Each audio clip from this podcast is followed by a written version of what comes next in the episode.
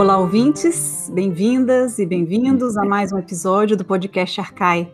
A nossa personagem de hoje é o historiógrafo grego Políbio.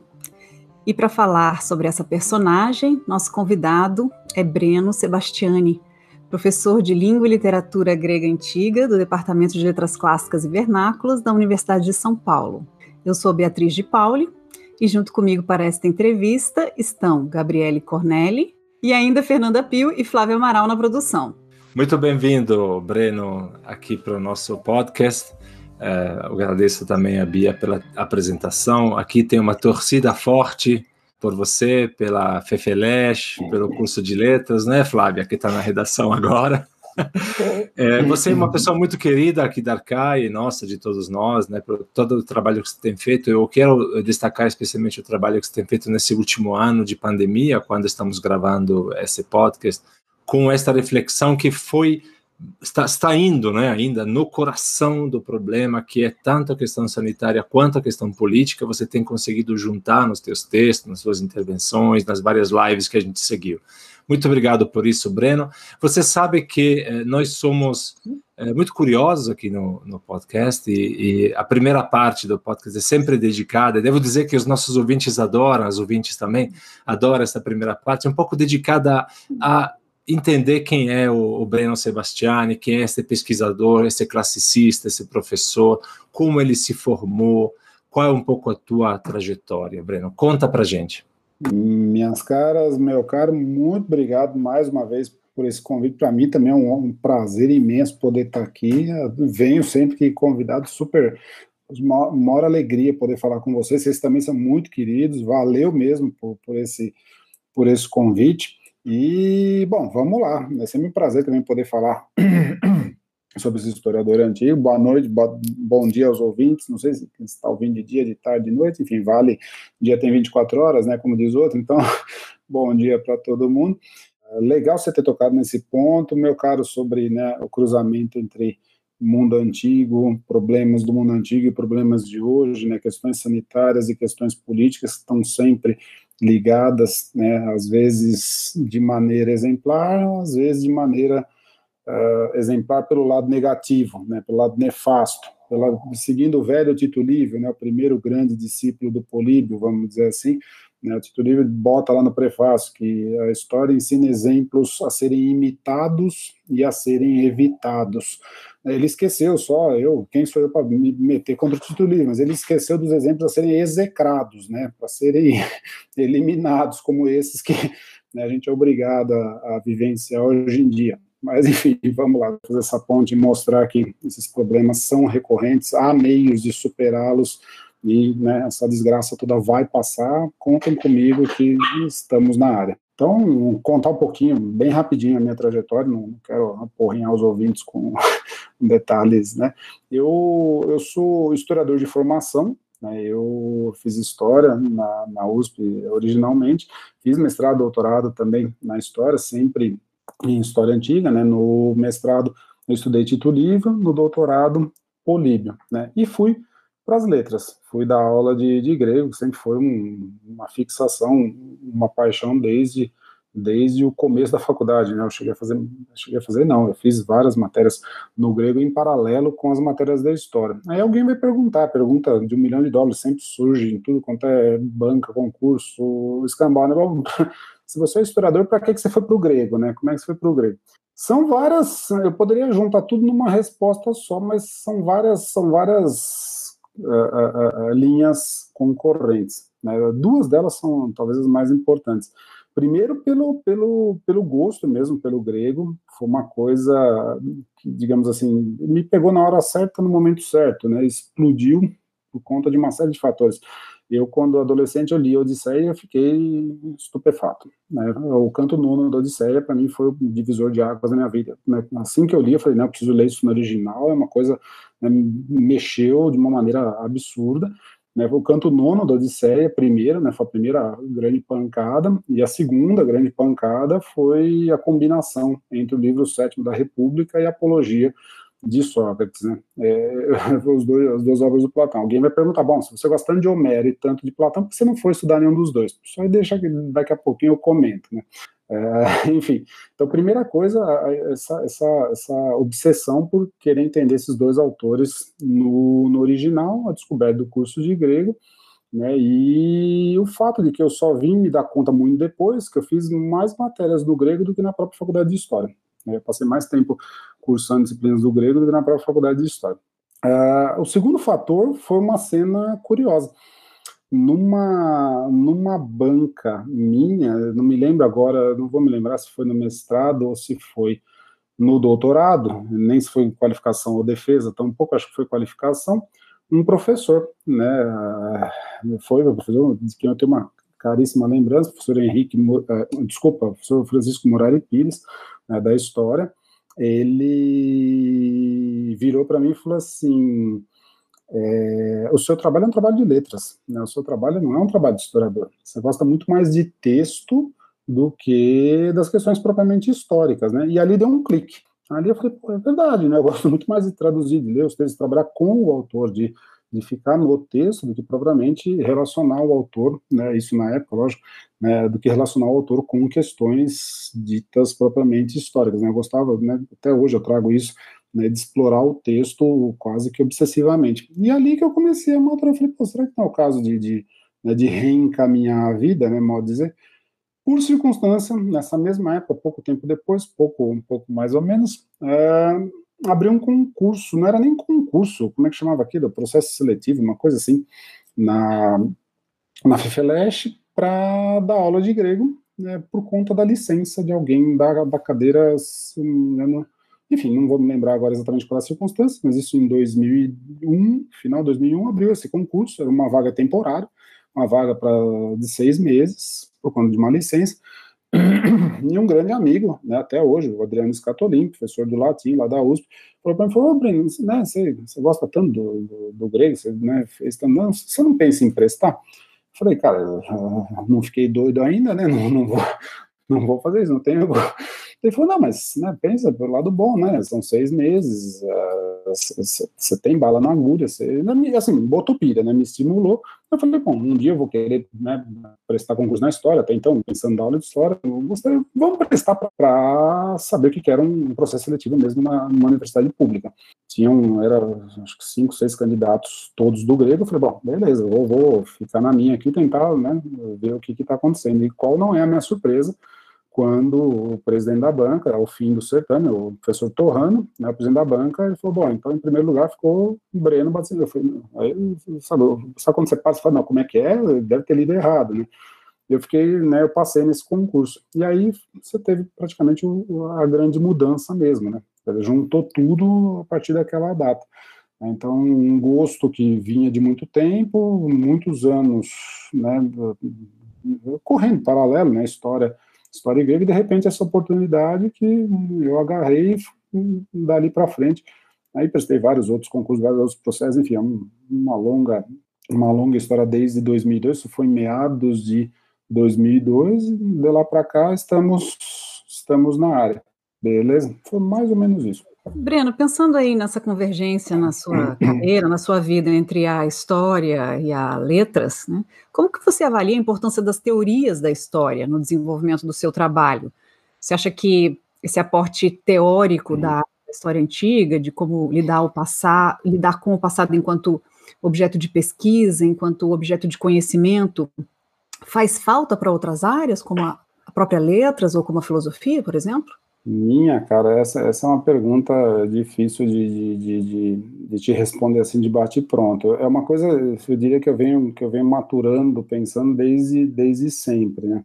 Ah, é claro, na, na, quando você faz faculdade de História, você vê que, que a importância de teoria marxismo, estruturalismo e tantos ismos né, são temas recorrentes, algo que não necessariamente, embora não fique, não fique tão escondido assim, não necessariamente acontece nas letras. Né? Você consegue fazer uma análise literária uh, seguindo uma determinada escola, uma determinada postura. E, e, hum, nas muitas vezes que, que eu me deparei né, pensando em como conciliar as duas áreas, é uma, é uma situação curiosa, porque ao mesmo tempo que história e, e, e letras correm em paralelo, e uma beneficiar a outra, por outro lado, cada uma tem um objeto distinto, né? Cada uma tem, são, são né? Então não, não dá para você simplesmente meter tudo no mesmo balaio e falar, não, beleza, é a mesma coisa, vamos lá. Não, não se criaram as faculdades à toa, né? Não, não surgiram as disciplinas ao acaso. Mas nas muitas vezes que eu me peguei, que eu me peguei pensando nisso, eu acho que a, a, a, melhor resposta que eu consegui formular, talvez por competência ou incompetência, não, a gente nunca sabe, né, é, é abordagem, a, uma abordagem que eu chamaria de hermenêutica histórico-literária. O que, que eu chamo de hermenêutica histórico-literária? Por exemplo, para lidar com historiadores antigos, uma coisa é conhecer o texto filologicamente, né, ter o, o, domínio do texto, saber do que esse autor está falando. Agora, não adianta a gente ficar preso ao texto sem ir para a abordagem do contexto desse, desse, autor e das leituras, da recepção que esse autor uh, sofreu desde a antiguidade até hoje. Né?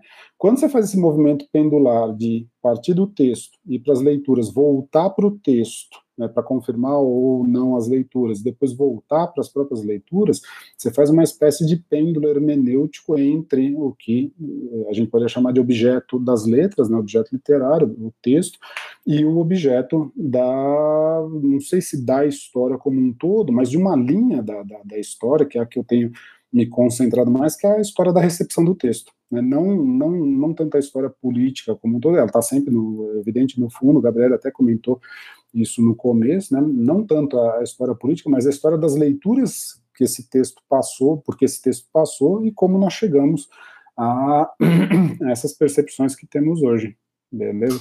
Breno, eu, eu gosto, gostei muito da tua resposta à Bia, e se eu posso, uh, digamos te provocar um pouco nesse sentido, a minha, a minha experiência, eu nunca tive uma formação formal em história, ainda sou historiador da filosofia, mas eu acho que a história é a chave dos estudos clássicos. Eu tenho esta, eu posso dizer isso porque eu nunca tive essa experiência mesmo de uma formação uh, formal em história, mas eu aprendi com os colegas historiadores, inclusive contigo, que a diferença metodológica é dada pela apropriação por parte do classicista, seja filósofo, seja é, filólogo, literário, quando fala sobre o objeto, pela mediação da metodologia histórica. Essa é a minha. Não sei o que você acha disso. Talvez você tenha um pouco mais de prurido de falar isso, porque é um pouco a tua história também, né? Você é um historiador, digamos assim, bem formado. Mas eu tenho essa impressão, não sei o que você acha disso. Cara, não, ótima o, o gancho que você deu. Dá para dá para dá para para encaminhar para vários lados, isso são, é uma questão candente até hoje. Uma coisa que tem norteado a minha conduta de já de alguns anos para cá é, é, um fato curioso que, se a gente pegar o surgimento da, da universidade como instituição no Ocidente, é um fenômeno vai da Revolução Francesa para cá, né, do mundo, mundo germânico, vai, vamos botar assim, do começo do século XIX para cá, grosso modo, falando bem, bem grosseiramente. Ali você começa a ter as separações em, em, ramos cada vez mais específicos, né? Então surgem as faculdades de história, as faculdades de filosofia, de direito, de teologia, né? elas começam a se, se separar do direito da teologia, que eram as, as sedes, digamos assim, do que a gente chamaria hoje de humanas, né? É compreensível essa separação nesse momento, que você precisa do historiador para lastrear a história dos Estados Nacionais, no caso a Prússia do século XIX. Né? Mas hoje, por exemplo, que essa questão é superada, que essa questão não faz mais o menor sentido, o historiador que insistir em ficar sozinho, não sei o que, falar, não, eu faço estritamente história, ou o profissional de letras que fala, não, eu faço estritamente crítica literária, ou o filósofo que fala, não, eu faço né, estritamente filosofia, não leio outras coisas, ele corre o risco de, de entrar num, num rodobaca gigantesco. Sabe aquela brincadeira meio, meio cretina de ficar girando para depois ter, sim, ter sim, que, sim, né? claro. O sujeito cai, cai, no, cai, cai no perigo de, de, de, de entrar nesse, nesse rodobaca isolacionista. Ele vai falar quase que para as paredes. Eu não sei se a história seria a chave para todos os estudos clássicos, mas Uh, mas eu acho que o legal é, é, é, a ciranda, é o diálogo entre todos eles permanente. Quer dizer, um historiador que não conheça. Eu, vamos pegar um caso concreto, talvez com, com um caso concreto a, coisa fique mais plausível. Pegar o próprio Políbio, que é o sujeito que né, deu o pontapé inicial dessa conversa. Né? Se a gente pegar a formação do Políbio, do, do pouco que a gente sabe lá em Megalópolis, quando ele era jovem, a gente vai ver que ele é um sujeito que estudou com filósofos discípulos de, se não me engano, de Carneades, né, filósofos acadêmicos. Né? Ele te, tinha uma turma da, da academia que que lecionava em Megalópolis. Quer dizer, é um é, cara. Academia que, Cética, né? Academia Cética, exatamente. E ele, ele mostra isso no, no, em alguns livros da obra, aparecem passagens até, às vezes, tem, tem uma, uma questão meio mal digerida dele, né? Ele tira o sarro dos céticos em, algum, em alguns momentos, tem uma coisa meio né, freudiana ali, mas enfim, deixa pra lá. Quer dizer, é um cara que a gente conhece como historiador, mas cuja formação original é a formação, entre aspas, típica de um, de um intelectual antigo um cara que estudou retórica, um cara que estudou filosofia, um cara que tinha noções de história, mas a história em si não era uma, uma disciplina como tal, não era um, um, um, algo a ser ensinado como tal. Quer dizer, na própria personalidade dos antigos, a gente vê essa ciranda em ato. Né? Por que, que eu estou dizendo isso? Né? Nós, nós que somos filhos desse, desse processo de institucionalização da universidade, a, a gente tem na mente uma obsessão quase que pela especialização permanente ao passo que os antigos faziam o contrário. Né? Os antigos ah, eles conseguiam reconhecer o específico, mas dentro de um quadro geral. É claro que tem, aspirar a uma, a, uma, a uma formação de um quadro geral hoje em dia, com a vastidão de textos publicados, com a vastidão de materiais de que nós dispomos, mesmo né, o pouco que sobrou da antiguidade é muito para alguém dar conta uh, numa encarnação só, né? Eu costumo brincar, eu falo que né, eu tenho mais livro comprado do que encarnações disponíveis para dar conta deles, né? Quer dizer, é uma. É, sabe que é, se eu pudesse fazer tudo que eu gostaria, teria que, né? Enfim, whatever. Não que eu acredite em encarnações, que fique bem claro, né? Eu uso a metáfora por, por circunstâncias. é, enfim, deixa para vamos voltar para o ponto. Quer dizer, é, mesmo esse pouco que nos sobrou da antiguidade, ainda é muito para você dar conta numa, né, competentemente numa, numa existência só.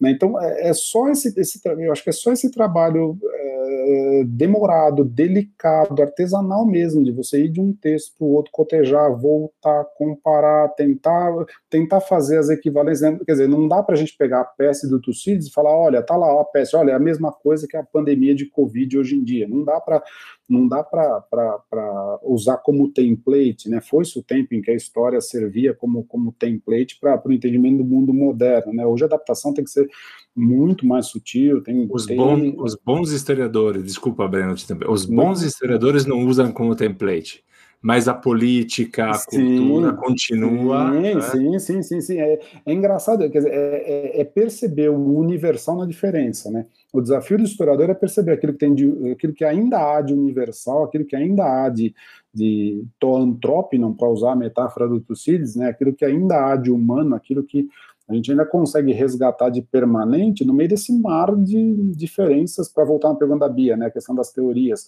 Né, a, tem uma teoria da história que hoje em dia ninguém, ninguém mais defenderia por N razões, tá? para não dizer completamente esquecida, ficou num nicho muito específico, que é uma teoria, digamos assim, pascaliana da história. Né, é algo que ninguém menciona por várias razões, mas o Pascal é o autor daquela aquela frase de que a história é um cego acontecer sem raízes. Né? A história é algo absolutamente uh, assistemático, não tem, não dá para fazer, não tem o que fazer, enfim, na melhor das hipóteses é um passatempo. Né? É uma visão da história que, por N razões, hoje em dia não, não, não se verifica. Mas, enfim, diga lá. Eu acho que precisaríamos de muitas encadernações para é. curtir este assunto. Ah, bom, vamos fazer então um pequeno intervalo, Breno, e já voltamos para conversar sobre Políbio. Maravilha. Você ouve podcast Arcai, da Cátedra Unesco Arcai, sobre as origens plurais do pensamento ocidental da Universidade de Brasília. Assine nosso conteúdo no lugar em que costuma ouvir seus podcasts. Fique por dentro de tudo que rola na cátedra em arcai.nb.br e nas redes sociais arroba arcaionb. E atenção, Arcai é com CH. Estamos de volta com o professor Breno Sebastiani para falarmos sobre Políbio.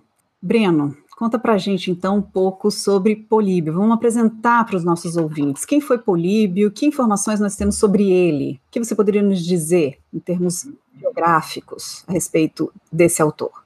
Ah, maravilha, legal essa pergunta. Né, Políbio é um cara. Ah, O, o, aquilo que a gente sabe dele deriva da própria obra, né, das informações que ele, que ele, que ele deixou nas suas, nas suas histórias e alguns dados esparsos que estão em outros autores. Né. Para falar assim, bem rapidamente, Políbio nasce por volta do ano 200 a.C., por volta, a gente não sabe a data exata, né, e falece por volta do ano 117 a.C. também. Quer dizer, ele pega praticamente todo o século segundo, a vida dele cobre quase todo o século segundo antes de Cristo. Ele teve uma vida uh, de início planejada, mas depois conturbada para depois voltar a uma espécie de estabilidade. O que, que, eu, que, que eu quero dizer com essa tripartição? Né? Ele nasce numa cidade chamada Megalópolis, que foi fundada pelos, pelos tebanos, né, depois de terem vencido Esparta e tudo mais. Ele nasce nessa cidade e ele é filho de, um, de uma família muito bem situada nessa cidade. Ele seria um cara, sei lá, uh, um político muito importante no contexto.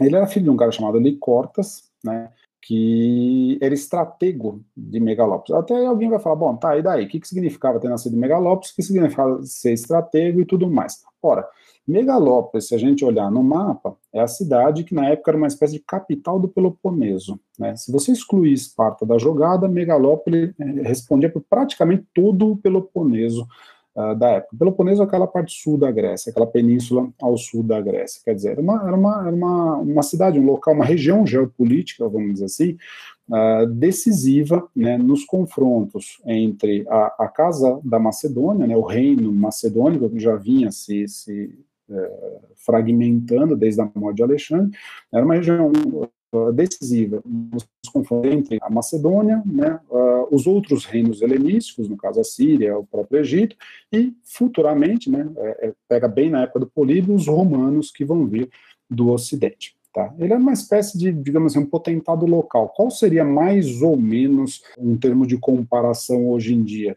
Sei lá, alguma coisa como, mal comparando, sei lá, presidente da França, mais ou menos, quer dizer, alguém muito importante dentro do cenário geopolítico maior formado por outras grandes potências. Enfim, Políbio nasce nessa, nessa cidade, nasce nessa família poderosa, ele é a família dirigente de Megalópolis, ele é sobrinho de, de Filopeme, que era um outro cara muito importante na cidade, quer dizer, ele tem todo um, uma, umas costas largas, né, em termos políticos, e ele muito cedo se encaminha para a política. Né? Ele é uma espécie de assim, herdeiro natural Parece até coisa que acontece em alguns países latino-americanos, né? Pais metidos na política que gostam de né, transferir a coisa para filhos ou dão cargos e né, benesses para filhos, mas enfim, não é bem. Enfim, ele, ele seria né, uma espécie de herdeiro político da linha de Licortas e, e Filopeme.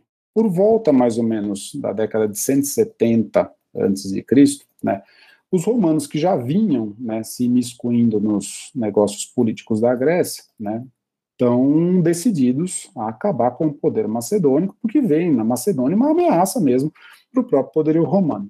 Resultado: Políbio né, e a casa, a, casa, a, a, chefia da, da Liga Aqueia, né, a, a Megalópolis era uma espécie de capital da Liga Aqueia, Políbio se vê em palpos de aranha. Por que em palpos de aranha?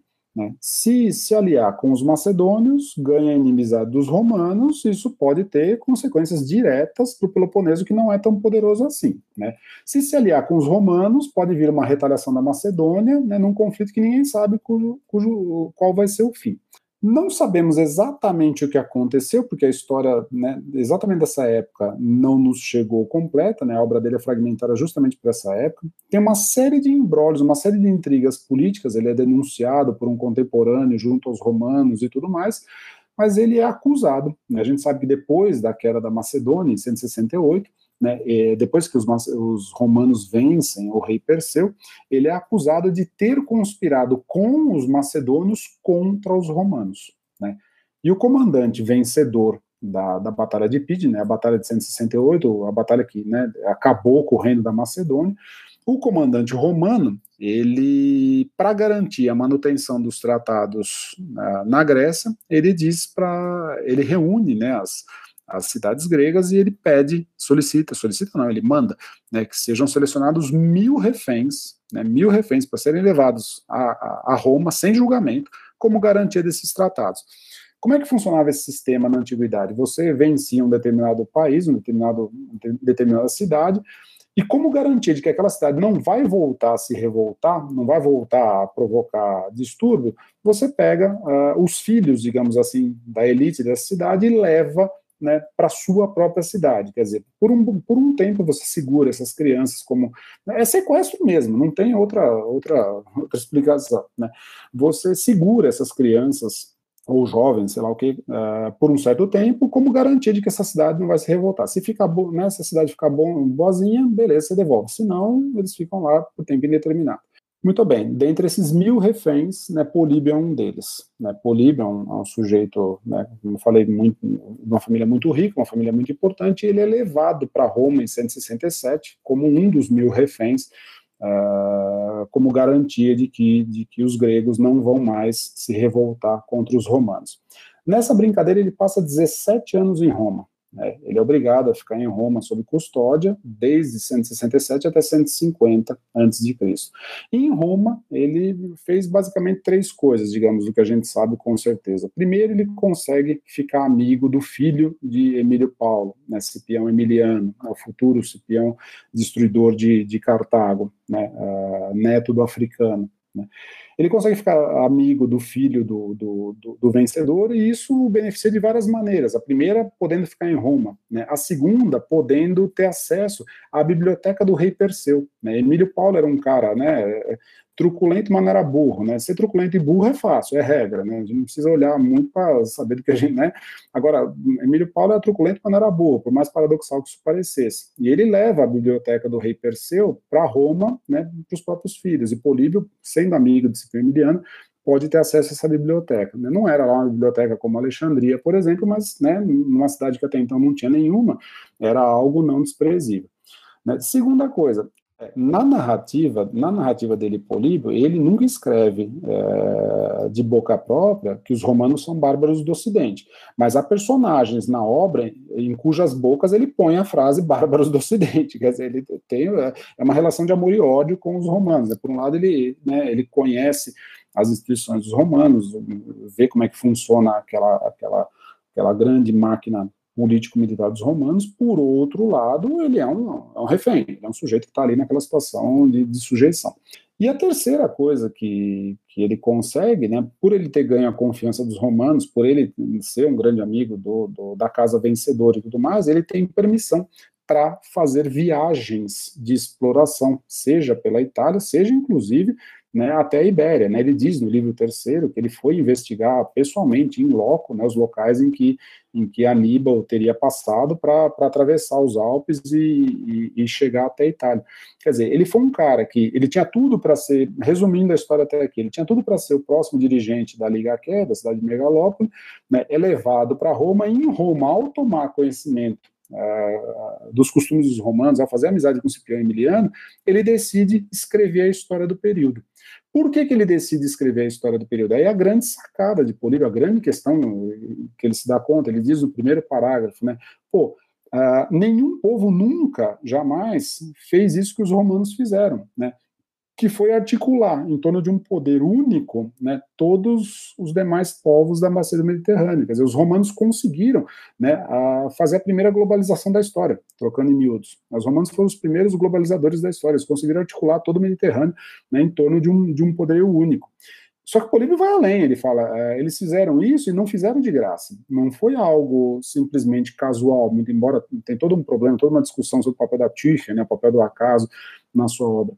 Os romanos fizeram isso porque eles tinham um plano e tinham um, um Estado suficientemente bem organizado né, que permitiu que eles fizessem isso. É o embrião do famoso livro 6, o livro talvez mais conhecido do, do Políbio, que é o livro em que ele discute não só o círculo de constituições, mas a constituição mista dos romanos, né, a constituição que fundiria né, o poder real, o poder, poder aristocrático e o poder popular numa coisa só. E essa máquina teria permitido aos romanos né, se sobrepor a todos os demais povos do Mediterrâneo. Breno, achei muito interessante esta tua uhum. apresentação, de fato, desse percurso do historiador, essa história do historiador que você fez. É, antes de contar um pouco mais sobre como Políbio vê os romanos, é, nós queríamos um pouco te perguntar sobre como é Políbio enquanto escritor de história. Tá. Isto é, no que, que a, a maneira em que ele escreve história, por exemplo, difere dos historiadores anteriores, Heródoto, Tucídides e outros? Não, legal essa pergunta, muito interessante. É, é, comum, eu mesmo já, já, já, já, já defendi essa tese, hoje talvez não defendesse. Né, dizer que uh, tem uma teoria que vem desde o século XIX que diz que Políbio escrevia numa espécie de estilo de chancelaria. Né, é um sujeito que é um burocratão, né, um burocratão militarzão pesadão, é, houve um tempo que militares escreviam, sabiam escrever, sabiam pensar, né? houve um tempo, faz, faz muito tempo, mas deixa para lá. Há quem defendesse, desde os meados do século. Hoje em dia, militares são notabilizados pela covardia, né? A gente vê que né, teve um tempo que a coisa era bem diferente. Deixa para lá, não vamos entrar em polêmica, né? Uh, há quem defenda que Políbio escreve nesse estilo de chancelaria, meio pesado, meio, meio burocrático e tudo mais. É possível defender isso, enfim, se você tem a comparação de Heródoto e Tucídides, sobretudo, ou de Xenofonte, por trás. Né? Agora, se você olhar para o texto do Políbio, hoje eu talvez defendesse uma outra posição, que é o seguinte, é um cara que ele não está ele não tem talvez a preocupação estilística ou a preocupação ah, com deleitar um leitor, como talvez um Xenofonte, um Heródoto tivessem. Né? Ele é um sujeito, digamos assim, é, ele é um político escrevendo para políticos. Né? É um político escrevendo para pessoas que futuramente podem vir a ser políticos. Né? É um sujeito que não está muito preocupado em digamos, contar causos. Né? Livros dele que ele bate de frente com, com uma, uma historiografia que ele da qual ele descobre. Para dar um panorama, um panorama um pouquinho mais aberto, talvez fique mais fácil localizar a questão. Desde que a historiografia existe como gênero, né, se a gente pegar, não precisa voltar em Homero, mas pegar ali no, na transição do século VI para o século, século V, Desde que a historiografia existe como gênero, você consegue visualizar uh, duas linhas que às vezes correm paralelas, às vezes se fundem no mesmo autor. Né? Que linhas seriam essas? Né? De um lado, uma historiografia mais romantizante, digamos assim, uma historiografia mais romanesca, que gosta de, né, mais voltada para fábulas do passado, mais próxima da épica, digamos assim, né, mais interessada no, no elemento uh, romanceado da narrativa, no elemento deleitoso da narrativa, do que propriamente no, no que a gente entenderia hoje por historiografia, né, o relato dos fatos, sei lá, né, desde o século XIX. De outro lado, essa historiografia mais pé no chão, mais pragmática, mais terra-terra, mais focada em eventos políticos, militares, né, mais sistemática. E alguns historiadores né, que equilibram razoavelmente bem as duas tendências. O próprio Xenofonte é um deles. Por exemplo, você pegar as helênicas, você né, consegue visualizar as duas coisas uh, caminhando em paralelo.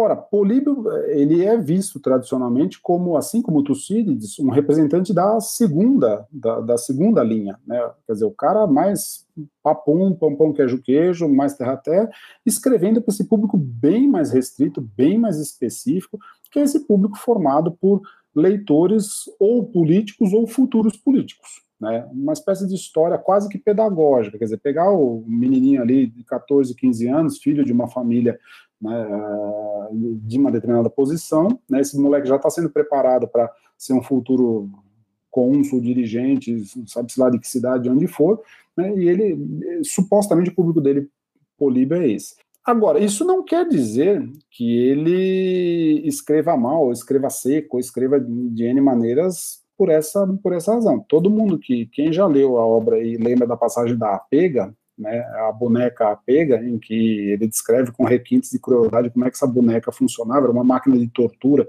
né, usada usada pelo, por um rei espartano. Quem lembra dessa passagem sabe que o Políbio também, quando ele quer, ele, ele sabe ser um estilista. Né? Ele sabe ele sabe escrever uma história uh, ao arrepio dos próprios da, daquilo que daquilo com o qual ele se contrapõe. Né? Quando ele quer, ele ele sabe contar uma boa história, digamos assim.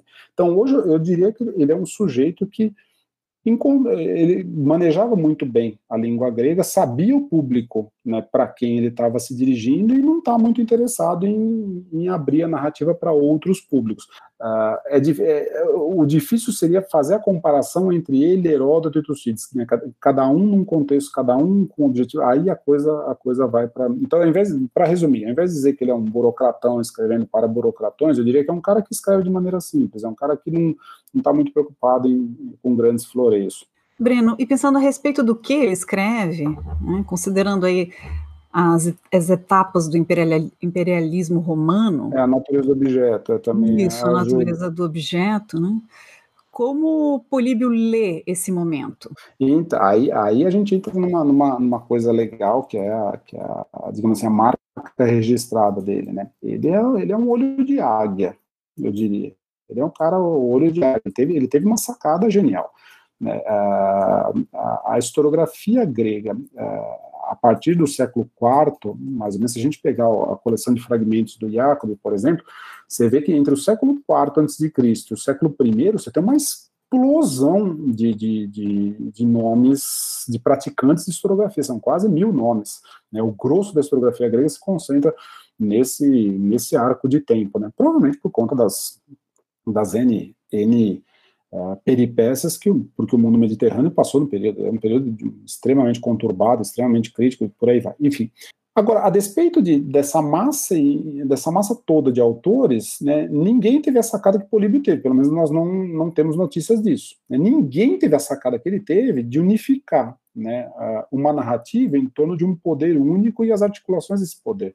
Por isso que eu chamo ele né, de um olho de águia. Né. Logo no prólogo ele diz, quer dizer, cabe ao historiador se colocar no lugar da Tirche, né, perceber o que, que o acaso fez, com, né, que essa força, é difícil definir Tirche na obra, todo um problema gigantesco, né, mas o que, que essa, essa, essa potência do acaso fez que permitiu aos romanos né, unificarem o mundo todo em torno de um, de um, de um projeto comum.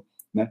Então, dentre tantos historiadores escrevendo no período, né, alguns que já tinham escrito sobre Roma bem antes dele, é o caso de Timeu, é o caso de, do próprio Fábio Pictor, que é, que é, que é, que é um historiador romano, por aí vai, dentre tantos escrevendo no mesmo contexto ou antes dele, ele, pum, ele meteu o dedo na ferida, ele foi lá e disse o óbvio, mas, né, como todo óbvio, só é óbvio depois que é dito. Né, ele, ou, ou disse o óbvio, ou ele, ou ele criou esse óbvio, enfim, né, não, não veio ao caso. Então, por conta do objeto, você tem, eu acho que vale a pena a gente destacar a sacada dele, Políbio, né, de ter percebido isso, ter dado nome aos bois e ter estruturado a narrativa em cima disso. Sabe aquela coisa do Exíodo?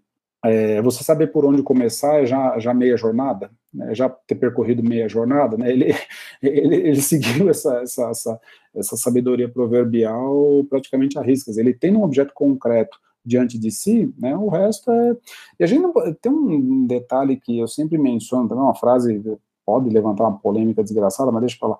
Políbio é contemporâneo de Catão no censor. Né? Ele conviveu com Catão em Roma, tiveram diatribes no Senado, inclusive, né? tem aquela velha piada que é, Catão teria feito com ele, depois eu conto, né?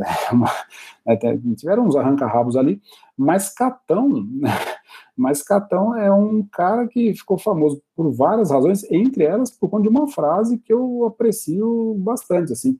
Catão teria dito o seguinte, né, uma vez algum, algum, algum desavisado perguntou para ele, né, como é que como é que eu devo escrever, como a melhor forma de escrever, né, e Catão teria respondido o seguinte, né, res tene verba sequentur, né, primeiro você tem o assunto, né, tendo o assunto, as palavras se seguem, né? se você tiver aquilo sobre o que falar, as palavras são de menos. Claro, essa frase é altamente polêmica, né? Porque ela é altamente retórica, a começar por isso, né? Catão não era bobo nem nada, muito pelo contrário, né? Aquela lenda de que, né, ele expulsou os filósofos de Roma, porque, né, perniciosos, corruptores da juventude, patati patatá, retórica, né? Vamos ouvir isso com grano sais.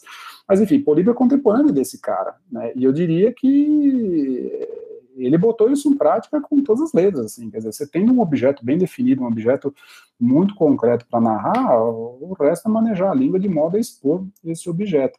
É uma preocupação um pouco diferente de Heródoto, um pouco diferente do Tucídides, né, em que você vê o, o trabalho poético de Heródoto Tucídides é, é, de uma outra natureza, de uma outra, né, uma outra finalidade. Ele, Políbio, talvez não tivesse essa preocupação poética com a língua que Heródoto Tucídides tem, mas isso não quer dizer que o estilo dele seja melhor ou pior do que, do que aqueles dois. É uma outra opção, uma, uma outra pegada, por aí vai. Não sei se eu respondo a tua, a tua, a tua pergunta, se ajuda. Não, mas legal, esse, esse, é um tema bem divertido, vamos dizer assim. Com certeza hum. responde sim, Breno. É, infelizmente, nosso tempo é curto, né? Nosso papo está maravilhoso. Pois é, o tempo passa voando aqui para nós sempre. É, Breno, é, se os nossos ouvintes quiserem encontrar o seu trabalho, quiserem ler uh, alguns artigos seus ou saber que livros aí, quais as suas traduções, né? É, onde que a gente pode, você indicaria que pode encontrar seu trabalho na internet? legal, vamos fazer propaganda, vamos lá. Ah, tem, um, tem, um, tem um portal muito, muito conhecido, acho que é, talvez a referência mais direta, né, que é o portal Academia, só jogar meu nome, se jogar meu nome no Google, eu acho que dá, dá direto, né, Breno Sebastiano, Breno Bastien Sebastiano, acho que dá da direto, mas tem o Academia, né, ali eu deixo todos os, os, trabalhos, os que podem ser disponibilizados gratuitamente, né, estão todos lá. Tem, tem o meu Instagram também, eu sempre ponho no Instagram arroba Breno Sebastiani, né, tudo junto, eu sempre ponho ali é, coisas de lá, inclusive, né, o que eu fiz com o Gabriel uns tempos atrás, está lá também, tá todas as indicações lá bonitinho. Uh, é, joguem no Google, não tem, não tem crise, tem um monte de coisa espalhada por aí. Acho que fica mais fácil fazer, fazer desse modo. Maravilha. Maravilha. É. Breno, muito, muito obrigada. Eu, eu, nossa, que pena que tão pouco, tinha tanta coisa mais para falar, ficou, ficou de fora a piada do, do, do, do, do Catão com o Políbio, que é a parte mais Manda aí, manda aí agora. Ah, tem uma, a história é mais ou menos assim, né, Políbio, ele teria, tem uma passagem do livro 12 em que ele teria usado Odisseu como uma espécie de alter ego do historiador. Né? Ele, ele traz um paralelo bem né? O problema é que o livro está fragmentado, a gente não sabe direito qual é o autor desse paralelo, mas enfim, paralelo entre Odisseu e a figura do historiador. Quer dizer, o historiador, ele, Políbio, se vendo como uma espécie de novo Odisseu, né, que vai viajar no Mediterrâneo para fazer pesquisa em loco. Claro, Odisseu viajou porque não tinha jeito, né, porque não tinha o que fazer. Ele, Políbio, viajou porque ele quis. Né, ele então tem, tem N problemas nessa comparação, mas deixa para lá, não vem só o cara.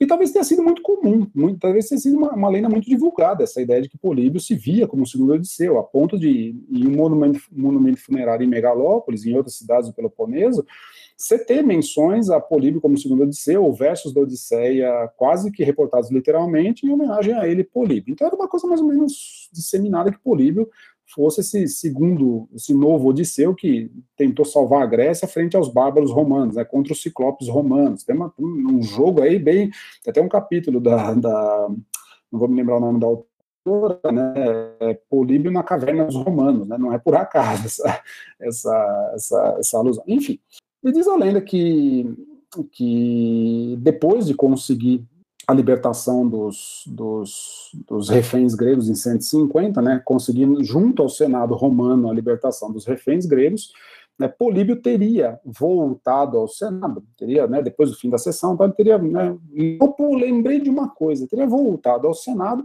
para pedir que os senadores romanos ah, restituíssem não só os reféns para suas cidades, mas também as honras, né, os, os cargos e tudo mais que esses, que esses reféns gozavam antes né, de serem levados para Roma. Aí diz que Catão, né, diz que ele entrou no Senado, se deparou com Catão, diz que Catão olhou bem para a cara dele assim e falou, é, você me parece mesmo Odisseu, né? Odisseu voltando à caverna do Ciclope para buscar o chapéu e o cinto que esqueceu lá dentro. Quer dizer, Catão, da... enfim, não sabemos se, se, a história é verdadeira, se, né, os termos são esses, mas de onde veio essa lenda? Né? Não sabemos quem colocou né, Catão uh, como um, um, potencial ciclope, tem todo um problema né, hermenêutico por trás dessa anedota, mas o fato é que ela é saborosíssima, né? quer dizer, são dois contemporâneos meio que disputando uma, uma forma de metes da época, alguma coisa assim. Né? Deixa para lá. É, se não é Vera, é, se não é vera, benissimo, vou trovar, tá? Quindi lasciamo come está. Perfeito? Então, vamos lá. Vale, obrigada, vale Breno. Não, Muito valeu, obrigada pela legal. história, pela conversa e, e pela sua participação. É uma pena que não tem cafezinho, né? Não tem como a gente tomar um cafezinho. É isso que eu falo. Pô, se tivesse café, uns pão de queijo aí para. É, você tá para fazer. Seria, não, mas só alegria, vale, vale, vale Muito obrigado, Breno. Obrigado. Querendo fazer um segundo, segundo round, vamos lá. bala. Isso aí. Tomara que o pessoal goste em casa também, pelo menos se divirta mais com a novela, né? Se, se esse fim for alcançado, já tá ótimo. Já tá ótimo. Valeu, meus queridos. Valeu mesmo. Show de bola. Você ouviu Podcast Arcai, da Cátedra Unesco Arcai sobre as origens plurais do pensamento ocidental. Produção: Arthur Sobreira, Beatriz De Pauli, Fernanda Pio, Flávia Amaral e Gabriele Cornelli. Locução: Marcela Diniz. Trilha de Dambodan. A Cátedra Unesco Arcai integra o programa de pós-graduação em Metafísica da Universidade de Brasília. Acompanhe nossas atividades em arcai.nb.br e nos siga nas redes sociais. Até a próxima!